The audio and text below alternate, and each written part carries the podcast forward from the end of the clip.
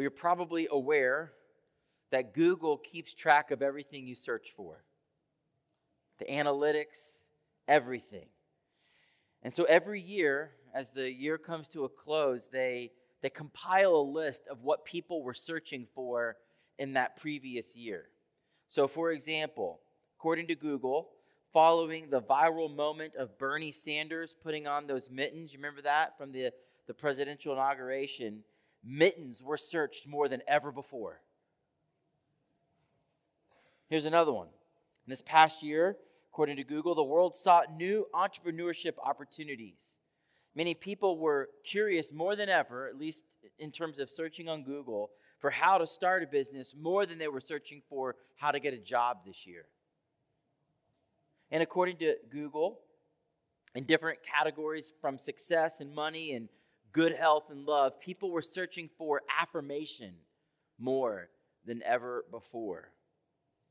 And at the end of this web page, Google had a, a two minute uh, video. There was lots of B roll from different newsreels and things from um, the year. And, that, and they, they, they would flash across the screen different things that were, that were on the top of the searches uh, for this year. So I just recorded those and wanted you to know that this past year, more than ever before, the world searched for how to heal, how to honor somebody. Will there be another lockdown? how to take care of your mental health, how to stay strong, when can I get the vaccine, how to be resilient, how to make a comeback, how to be yourself, what is my purpose, how to move forward, how to stop Asian hate, how to use my voice, how to help our planet. What are ways to help your community? When can I visit my family? how to be hopeful. Now, if you think about what people are searching for and what people are longing for, it tells a lot about people, right? What we're looking for, what we're searching for, says a lot about who we are, it says a lot about what we need. And if you kind of take away some of the viral uh, moments and news headlines, if you just think back through that list, some of the most searched for things on Google in 2021 are the things that really people have been searching for throughout human history. Because, in one sense, nothing really changes. And if you were to synthesize and summarize that list, you could say that people are searching for mission and purpose and hope. People want to know what their life is, is to be lived for and and, and, and what we're supposed to do, and ultimately, is there hope? And as we begin this morning, as we begin 2022, we want to search for the same things. But instead of turning to, to Google for those things, we want to turn to God's Word. Our passage this morning is in Second Corinthians. We're going to be looking at chapter 2, verses 14 to 17, and chapter 3, verses 1 through 6. And in these verses, Paul speaks to our need for mission our longing for hope and vision. And he does so through the lens of the gospel. In other words, Paul says, look, if you're looking for mission, if you're looking for vision, if you're looking for hope, you need to do so through the lens of the gospel because it's the gospel that gives us our mission, vision, and hope. So, as we walk through this passage, we're going to see how it's the gospel that fuels our mission, vision, and hope. And so, first in verses 14 to 17, if you're taking notes, here's a good outline for you. In verses 14 to 17 of chapter 2, we're going to see gospel mission. Then in chapter 3, verses 1 to 3, we're going to see a gospel vision. And then finally, in verses 4 to 6 of chapter 3, we'll see gospel hope. So let's begin together with gospel mission. Now, if you've been around Seven Mile Road for a while, you know that we typically preach through books of the Bible. We'll go chapter by chapter through them. And that's really critical for good uh, Bible interpretation so we don't take passages out of context. You know, when you fly into some verses, you, you need to know what's happening before and the, the situation of the book or the letter that you're, that you're reading so you don't misunderstand it, right? You could pick up just any book and read a paragraph And you can really misunderstand the author's intent if you don't have a good framework and understanding of what's going on. See, what's our job when we come to the Bible to, to know the context, to export the meaning out of the passage. There's a meaning there that we need to mine and export and then ask, how does that impact our lives rather than coming in with our own preconceived ideas and importing meaning into the text. And so we haven't been studying uh, the Corinthian letter, so let me give you a little bit of the context of, of, of these letters and why they were written. And really, the story of the Corinthian letters goes back to Acts chapter 18, where we learn about the beginning of this church. Paul arrives in the city of Corinth and he begins the work of church planting. Um, if you know anything about Paul, you know that he was a tradesman. Uh, he was a tent maker, and so it was, it was a way for him to earn a living. So he would go out and he would, he would make tents during the day, and then on every Sabbath, he would go into the synagogues and he would reason with the Jews and the Gentiles there, and he would preach the gospel. And he did this um, over a length of time, and eventually, a church was born. And they started to gather regularly. And, and, and, the book of Acts tells us that Paul stayed there for over a year and a half, teaching them, uh, building up, uh, taking this, this little baby new church uh, and, and, and seeing it grow and to see the leadership established there. And then eventually, as, as you read through the book of Acts, you see that Paul left there and went to the next place. He was an avid church planter. He would go, he would, he would, he would preach, he would plant these churches, and then once they were healthy, once there was a leadership there, he would, he would feel free then to go on to the next place to start a church and a new work there. And then the reason we have all these letters in the New Testament is because Paul loved these churches and he would hear from them and he would write letters to them. They would write letters back to him. And so that's why we have these Corinthian uh, uh, uh, letters. After some time, Paul received a report that things weren't going well in the Corinthian church. There was a new leadership that had risen up who tried to make Christianity more palatable to the Corinthian lifestyle. You can imagine the Corinthians, they're, they're, they're, you know, they're, they're coming out of the Greco Roman lifestyle. They're, they're starting to live and, and, and they have friends and they have relationships with other people. And eventually it gets easy to start going, hey, do we really need to take God's word that seriously? Does God really care about the, the ways that we live? I mean, wouldn't it be easier if we just lived, maybe not full on Corinthian, but just a little more Corinthian than, than Christian? I mean, they almost kind of sound the same, right?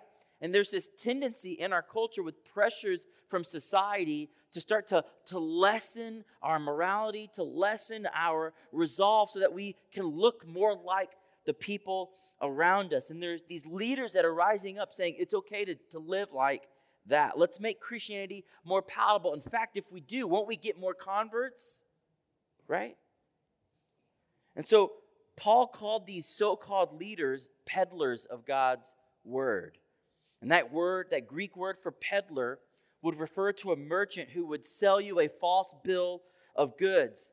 One example in the literature around this time um, is uh, the, the kind of wine merchants who would be selling you wine, except they would water it down in order to make more profit, right? It, it stretches your product so you can make more money. And they were called peddlers. They were diluting the pure, undefiled wine in order to make a profit. And Paul says that's exactly what these guys are doing. They're taking God's word, they're taking God's standard, and they're watering it down, making it more profitable for them. They're not giving you the full gospel. These peddlers were watering down gospel doctrine, watering down gospel culture, so it was no longer pure and undefiled. And again, it sounds like some things never change. That happens all the time in our culture today. And so Paul wrote them a letter of correction that we know as today as First Corinthians.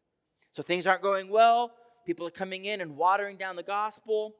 There's a lot of disorder in the church. Paul hears about it and he writes First Corinthians. The purpose of that letter was to provide correction to the problems going on. But many people rejected Paul's correction.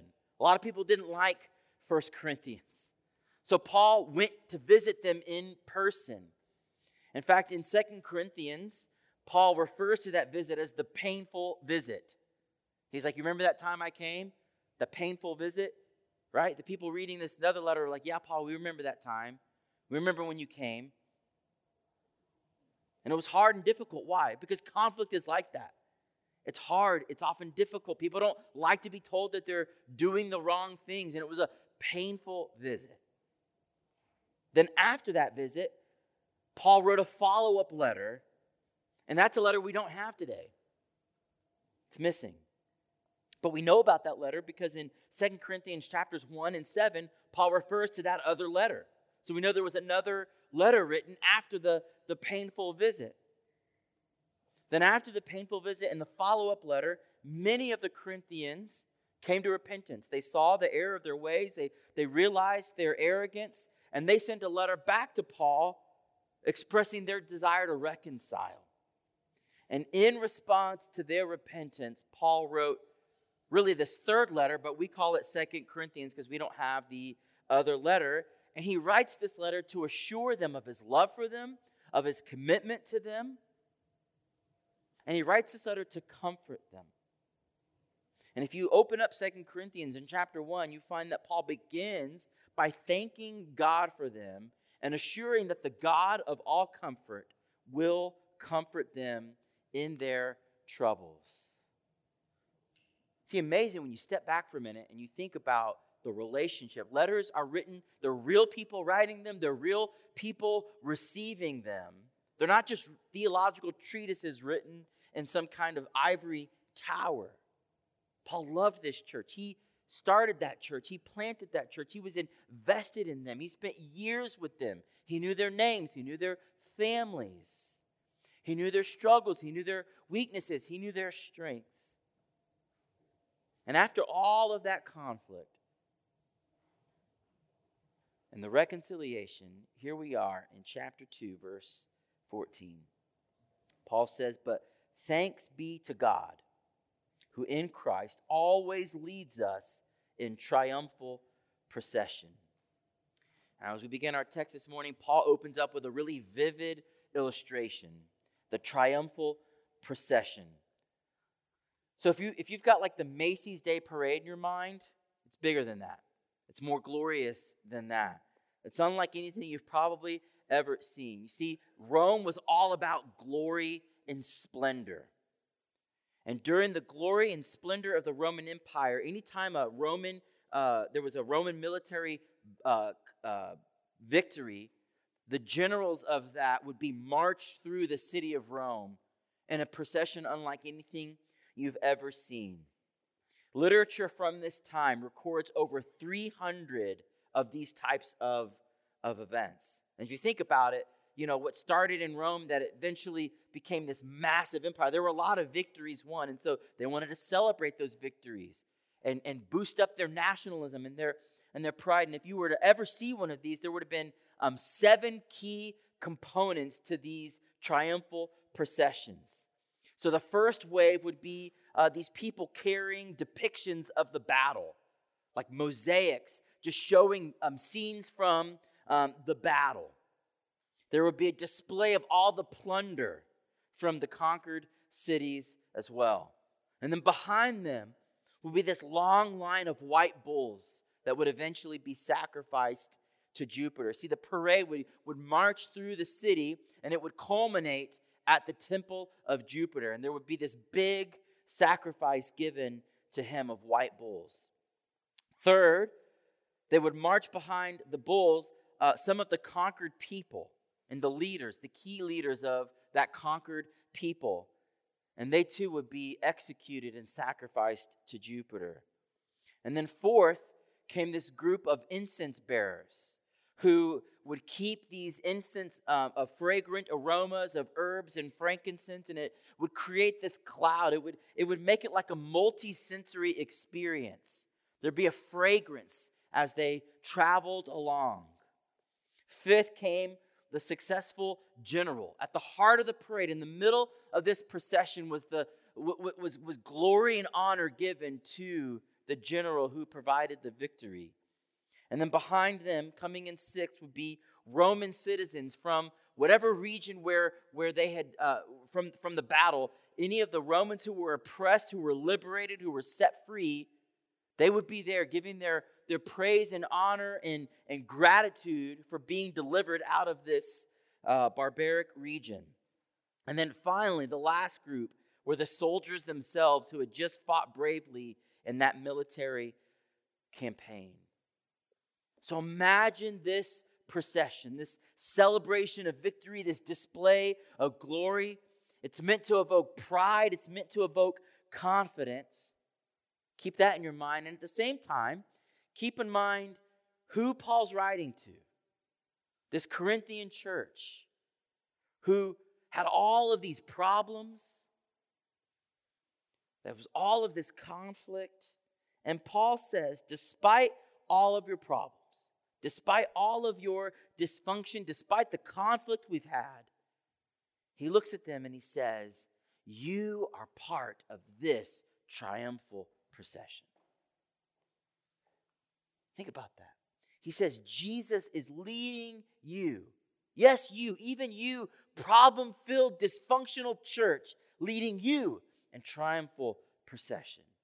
Christ is leading us in this victory parade. Because Christ has defeated sin, He's defeated death on the cross. We get to march with Him in glorious victory. We get to march with Him not based on our victory, not based on what we've done, but based on what Christ has done. Remember, these parades take place after the battle, after the victory. They're celebrating what's been done. What's been done. They're gospel celebrations. That word gospel, you know, it's not primarily, it didn't begin as a Christian word, it's a Roman word. See, on its own, gospel just means good news. And these parades were gospel parades, they were celebrations, good news of what's been done. This military commander has defeated our enemies. Now, we live at a time when news is often confused for political commentary, right? Most of the news isn't actually news, it's, it's just commentary, opinions. That's not news. Even though it might be a news channel, they're not reporting news. That's fine, it's good to have political commentary, but news is a very specific thing. News is fundamentally a report of what has happened or what's currently happening. It's actually about facts. It's not advice or commentary. Now, advice and commentary follows the news. They are related, they're like cousins, but the actual news is a reporting of facts and history. It's something you either accept or reject, all based on whether or not you believe it's true or false. Like, did what they say that happened, did it actually happen? That's what news is. And then after that, news demands a response, right? We have to respond to what's happened. Like, is the news something we celebrate? Is it good news or is it bad news? Is it sad news? Is it something that we need to mourn? Is there some action that needs to take place? See, news is something that's happened. A really good friend of mine lives about a mile from the fires that are happening in Colorado right now. I mean, he sent me a picture from him standing on his front doorstep, and you can see flames and plume. I'm like, Brad, you need to get out of there, man. I mean, he's got his bags packed every single night going to bed, going, Do, I, do we need to leave? They're just outside the evacuation line. And he's sending me pictures and reports of what's happening. That's news. And that news demands a response. Brad, I'm praying for you. Let us know if there's anything we can do for you and your church. He's a pastor in this community.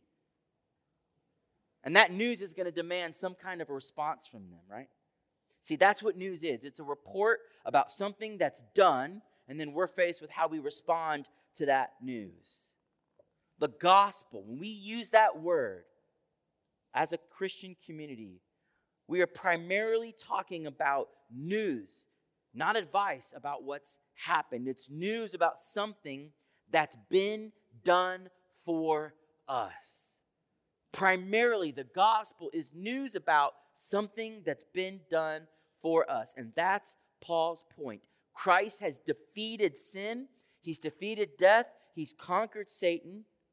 The bloody cross and the empty tomb are the pictures on display in this parade. You can imagine when, when Paul's talking about this triumphal procession, and you've got that first wave of people with pictures. They would have pictures of the bloody cross and the empty tomb to show the battle has been fought. It's been done. It is finished. And now Christ is leading us in triumphal procession. Now, where are we in this analogy? If you look at verse 14, Paul goes on and he says, Christ is leading us in triumphal procession, and through us spreads the fragrance of the knowledge of Him everywhere. For we are the aroma of Christ to God among those who are being saved and among those who are perishing. To one, a fragrance from death to death, and to the other, a fragrance from life to life. In other words, Paul says, we are the incense bearers. Now, how do we know that? Paul says we're the ones spreading the fragrance, right? That's what incense does. There's a fragrance. When you burn those, those, those herbs and those spices, it creates a fragrance. That's what the incense bearers do. And Paul says in this analogy, we're spreading a fragrance of the knowledge of Christ everywhere. That's what the incense bearers do. They, they would carry these incense censers and they would keep them fueled and they would keep them lit so that the burning fragrance of aromatic herbs and frankincense would create this multi-sensory experience along the path of the parade. And in Paul's analogy, what is that fragrance? And how do we spread it? Well, in this analogy, the fragrance is the knowledge of Christ everywhere. In other words, sharing the gospel of Jesus everywhere we go. That's our job in this metaphorical parade. We share the good news of Jesus everywhere. And in typical Pauline fashion, he takes that analogy and that metaphor one step further. He says, Not only do we spread the fragrance of good news, but we so identify with that good news that we become the aroma of Christ. That as we spread the good news of Christ, we become a sweet smelling aroma of Christ. We're spreading the fragrance of Christ with our words, and our very lives become the aroma of Christ.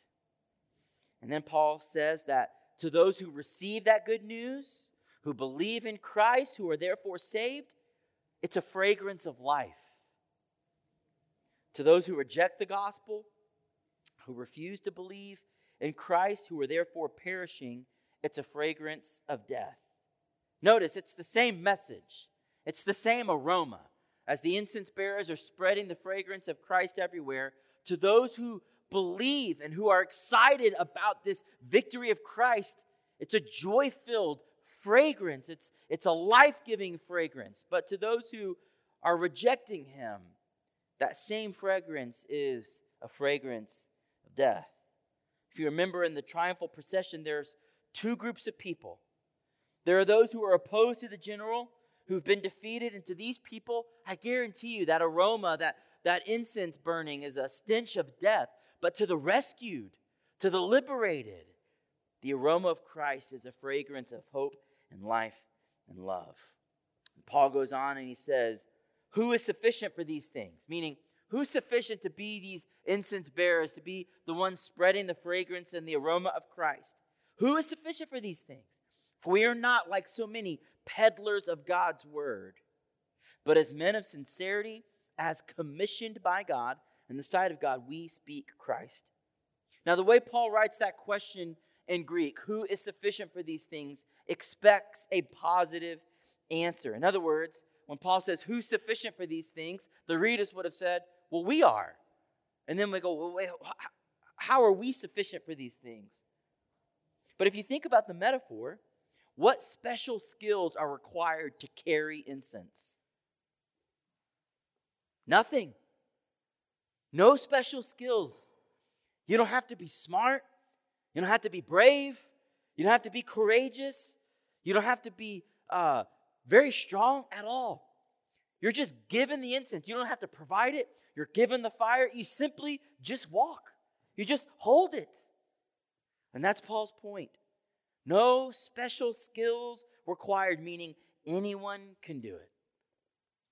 Anyone can share the gospel. You don't have to convince people, that's not your job anyway. You don't have to be able to argue like a lawyer. You don't have to be intellectual. All you have to do is share. Open up your mouth and share. Just be faithful. And Paul says, be sincere to the message. Don't be like those peddlers of God's word. Paul's calling back to those people who would water down the gospel, who would dilute it. He's saying, don't do that. Be genuine, be sincere, and share the message of Christ everywhere, just like those incense bearers. Paul says, don't water down the gospel, don't make it more palatable, don't alter it. See, when you start to alter the news, twist the facts, you're no longer sharing good news. Just be sincere, just be genuine. And Paul says, we receive this role as commissioned by God. Commissioned by God and the sight of God to speak Christ. So if you're going, well, isn't that just for the pastors and the professionals? The answer is no, everyone. We are all in this procession. If the death and resurrection of Christ is a fragrance to you, if you're celebrating the victory of Christ as a believer, that's your place in the parade. You ever heard of St. Francis of Assisi? There's a, a quote often attributed to him. It's wrongly attributed to him, and it goes something like this Preach the gospel and when necessary, use words. Anyone ever heard that before? First of all, St. Francis never said that or lived like that. He was actually a pretty avid evangelist. He shared the gospel a lot with words. Uh, so that's not true. And secondly, it's not biblical. Right here, Paul says, through us, God spreads the fragrance of the knowledge of Him everywhere. The very word knowledge, it means words. We speak the, aroma, the, the words of Christ and share the gospel. And when we do that, we are the aroma of Christ. You see, our sufficiency for this gospel mission isn't about our skill, it's not about our intellect, it's not about our giftedness. In fact, just to be quite honest, it isn't about us at all. It's not our parade, it's His parade. Our sufficiency comes from the fact that the, uh, the, the, the work has been done, the battle is finished. It's about the work of Christ, and all we're doing is reporting what's happened. We're just telling people this is what happened. This is what God has done for us in Christ. This really short paragraph of, of verses we've just read reminds us that the work of evangelism is the mission because you've been commissioned by God. It's the work of every believer. And Paul says, You are sufficient for this task. You are. Not because of your giftedness, but because Christ has already won the victory. All we do is spread that powerful news into our communities. How people respond is not your responsibility. It's not. If people reject the news, so be it. It's not your fault. It's not your job. That's not the role you play. Your role is simply to share. We spread the fragrance of Christ as he leads us in triumphal procession. So, Christian, what is your plan in 2022 to take up your role in the parade? To spread the fragrance of the gospel. That is gospel mission. Now let's look at the next few verses to see how the gospel gives us vision. Paul goes on and he says, Are we beginning to commend ourselves again? Or do we need, as some do, letters of recommendation to you or from you? So, after speaking about our commission from God to speak about Christ, Paul addresses those in the church who still oppose him. Remember, so many have, have come around to see the error of their ways, but there's still this faction, this group that are rejecting Paul. And even though their relationship is on the men, there's still many in the church who are opposing Paul. They were questioning his authority as an apostle, as their pastor, and they, they were asking Paul for letters of recommendation. Like, who are you, Paul? We need to see some letters of credential. We need to know uh, who, who vouches for you. And so Paul wants to be real, real clear. First of all, he's not writing these letters to commend himself or to convince the church of his worthiness as an apostle. He doesn't see the need for external letters of recommendation. So you have to remember, this is the first century. So you, you, it, today you can go look up people on LinkedIn. You can go check out people's Facebook groups or, uh, uh or, or, their pages. You can look up people on the gram to get a little bit of, uh, you know, do some social snooping to see what people are all about. You can run a Google search on people, right? You can verify information and you can read reviews about businesses. But they didn't have all that stuff. So they would rely very heavily on letters of recommendation. My guess is you didn't walk in here today carrying letters of recommendation with you in your bag, right? But back then, people did. They, you would have these letters of recommendation from well known people so that if you met someone along the way, you would have a way to, to, to kind of vouch for yourself. Paul says, I don't need any of those. I'm not trying to commend myself, I don't have to prove myself. In fact, in verse 2, he says, If you want a letter of recommendation, here it is. You yourselves are our letter of recommendation, written on our hearts to be known and read by all. And you, church, show that you are a letter from Christ, delivered by us, written not with ink, but with the Spirit of the living God, not on tablets of stone, but on tablets of human hearts. Paul says, if you want a letter of recommendation, go look in a mirror. It's brilliant. You know why? Paul planted this church. He labored for Christ amidst heavy persecution to see a church planted in this city. And over the years of his faithful ministry, he proved his love for the church, he proved his concern for the church, and in fact, their changed lives were evidence. They were a living, breathing letter of recommendation that vouched for the genuineness of his ministry. Think about that. If there are people asking, like, well, how, you know, how do we know that you're really faithful and true and that you really care about us? He's like, look, there's a church where there wasn't one before. I labored and planted this church. I don't need another letter of recommendation. And Paul says, this living recommendation letter, you know who wrote it? Christ. Jesus wrote this letter of recommendation, not with ink, but with the Spirit of the living God, not on stone tablets, but on your very heart. He says, Church, the only letter of recommendation I need is you. Jesus has changed your life. He's changed you from the inside out. He just used me as a messenger to deliver this letter. That's all. I'm the messenger. You're the letter. And Christ is the one who put it all in motion. Church family, changed lives by the power of the gospel are powerful recommendation letters. And that's Paul's point.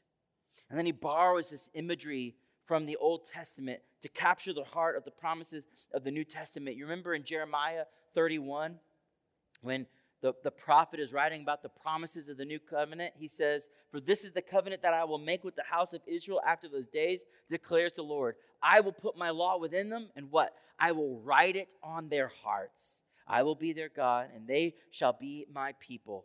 And no longer shall each one teach his neighbor and his brother, saying, Know the Lord, for they shall all know me, from the least of them to the greatest, declare the Lord, and I will forgive their iniquity, and I will remember their sin no more.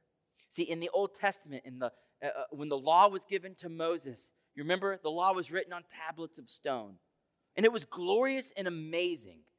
Paul's not denigrating that. That was an amazing time in the life of Israel. Giving the law to the people of God was a sign of God's grace. See, they've already been delivered, they've already been set free out of bondage and captivity. And God says, By my grace, I will give you the law. Why is that gracious? Because God is saying, I want to live with you. I want to be your God, but the problem is, is you're an unholy people, and I'm a holy God. And so here's the law so that you can learn holiness. It's a grace because it's an invitation into relationship. He was in initiating relationship with them. So Paul's not against the law. But what Paul is saying is as glorious as Moses and Mount Sinai and God writing the law on the tablets was, as gracious as it was for God to give them instruction and direction to be his people, he's saying something even more glorious and more gracious than that is here because now God writes the law on our hearts. God changes us from the inside out. The Spirit of the living God comes into our lives and changes us so that we become letters of recommendation from Christ. Now, think about that. When Christ wants to tell the world about who he is, about what he's done, about what he can do, about how he changes people from the inside out, he writes living, breathing letters of recommendation.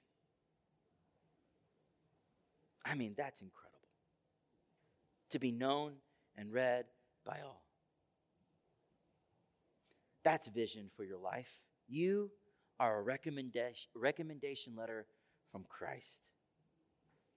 And as God changes us and gives us spiritual growth and maturity, as our lives are open and read by all, we show the power of the gospel to the world. It's an incredible vision to drive the everyday direction of your life. We are letters of Christ. Jesus says to the world, You want to see the power of my gospel? He says, Look at the redeemed, look at my church. when you, re- you ever written a recommendation letter for somebody? You're kind of putting your reputation on the line, aren't you? Right? They're saying, Hey, is this guy going to be a good worker? and you write and say, yeah, they're going to be awesome. They're going to be a good employee for you. And if they're horrible, they go back and go, who is this guy writing this letter for this person? They're a terrible employee, right? It makes the other person look bad, doesn't it? Jesus puts his reputation on the line by saying, if you want to know what I'm all about, look at my people. It's incredible that he would do that. The power of the gospel on display in your life is a powerful vision to fuel this year. If the first part of the sermon was about the gospel in word, the second part is about the gospel in deed. Our changed lives becomes a letter that can be read by all, to be seen by our families, to be seen by our friends, to be seen by our neighbors, our coworkers. And all of it points to Christ. So, how do you use that to fuel vision in 2022? First, remember, you have to remember the gospel. Paul does not say, Church, get your act together, just do it. Figure out how you're going to produce this change in your life. What does he do? He points to the author of change. Remember? He says, The Spirit of the living God does this. He's the one who changes us from the inside out. All of salvation, from beginning to end, all of it, including your sanctification, is from God. It's a gracious work of Him. Philippians 1 6. And I am sure of this, Paul says, that he who began a good work in you, God begins it, he sees it through completion. It's not, and I'm sure of this, he who began a good work in you will sit back and cheer you on as you bring it to completion. That's not what he says. He who began a good work will bring it to completion.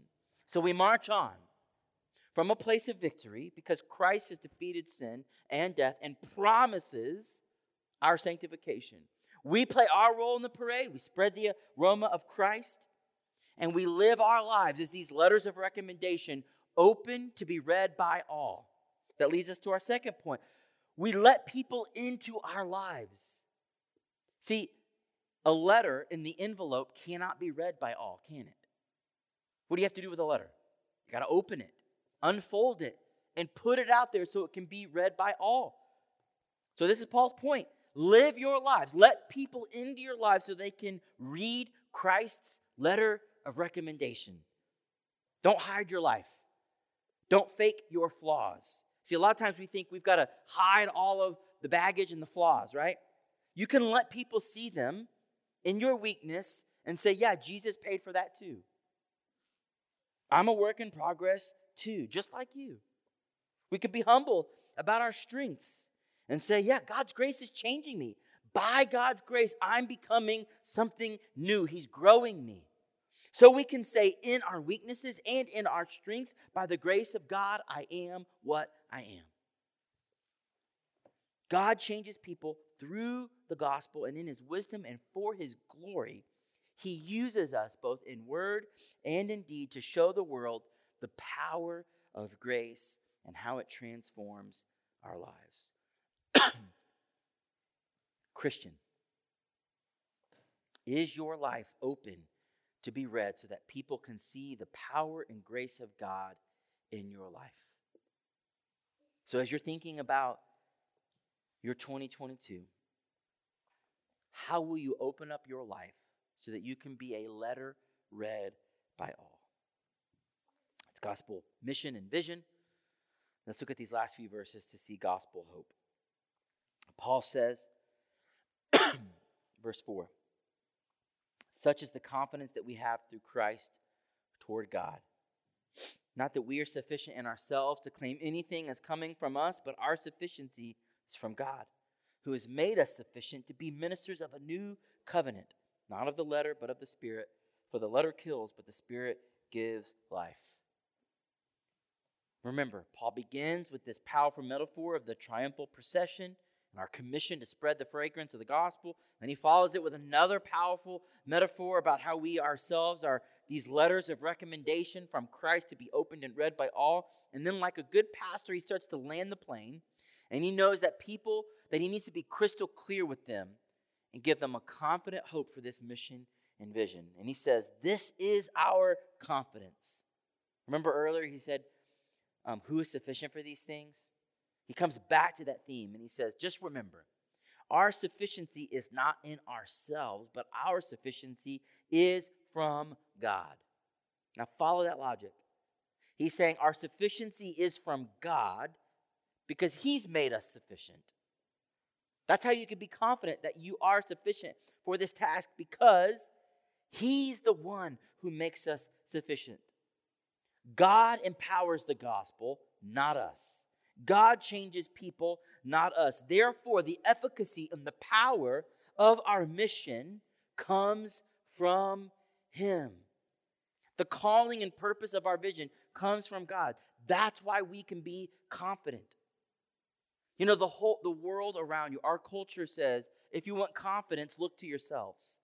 And that is a lie. Paul says our sufficiency does not come from us, it comes from God. That's why we can have hope for the life of faith ahead of us. And Paul says, with that sufficiency and that commission, we are ministers of the new covenant, not of the letter, but of the Spirit. For the letter kills, but the Spirit gives life. So here's what he means by that. In the Old Covenant, the letter or the law, it provided an external pressure for obedience. But the problem with that is that none of us are able to fully live out the law. And so what the law ended up doing was exposing our weakness, and we stood condemned underneath it. Because in the Old Covenant, the Spirit wasn't changing you from the inside out. So you had this law, you had these rules, and you would look at them. They were good rules. They were, they were showing us how to live with God but there wasn't the means to live it out. And so it became this pressure. Paul says in the new covenant, the Spirit begins to change us from the inside out. So the internal life giving work of God becomes the ground of our confidence and hope. In other words, our ministry is not merely communicating or telling people about God's law and his way of righteousness, but in addition to that, we're also communicating the promise of God by the power of the Spirit to change us from the inside out. In the old covenant, we had God's law, but we lacked the new heart to obey it. In the new covenant, we're given a new heart by the Spirit to follow God's law. So if you're claiming to be a Christian, if you're saying, I am in Christ, you have the power of the living God in you to live a life of righteousness. Not that you will perfectly, but you really can live righteously. And that's why we can have a confident hope because the Spirit gives life. That's what He does. Everywhere the Spirit goes, He gives life. So if you're thinking about the mission ahead of you, if you're thinking about this vision of living your life open and you go, I don't know about all that, and doubts start to come in and make you reconsider, and those feelings of inadequacy start to make us want to hide, what Paul says here should put all of that to rest. Why? Because the victory is already secured. Jesus is writing a story with your life that he actually wants people to read. Think about that. He wants your life to be read by all. All of it. So, our ministry should be one of humble confidence. Humble because it's all from Christ, confident because it's all from Christ. So, as you plan for this year, are you hopeful? Are you going into it with a sense of hope that is yours in Christ Jesus? If not, I would encourage you to meditate on this passage. Meditation is not a weird thing, it just means to read it over and over and over until it gets down into your soul and you really actually believe it. And when this kind of hope gets in your soul, it puts steel in your back to say, I am a minister of the new covenant. I've been commissioned by God to speak the words of Christ and to live my life open as a letter of recommendation to be read by all. So, Christian, as we begin 2022, remember our mission for life is grounded in the victory of Christ. So let's join him in the parade. Don't be a bystander. You have a role to play to spread the fragrance of Christ everywhere. Jesus has given you a vision grounded in the gracious reality that you are being changed from the inside out, and He is writing a letter that He intends to be read by all those around you, pointing back to Him. And that our hope for living is grounded in the fact that God Himself is our sufficiency. He empowers the gospel, He changes people, He gives life. So we can live with confident hope. Let's pray.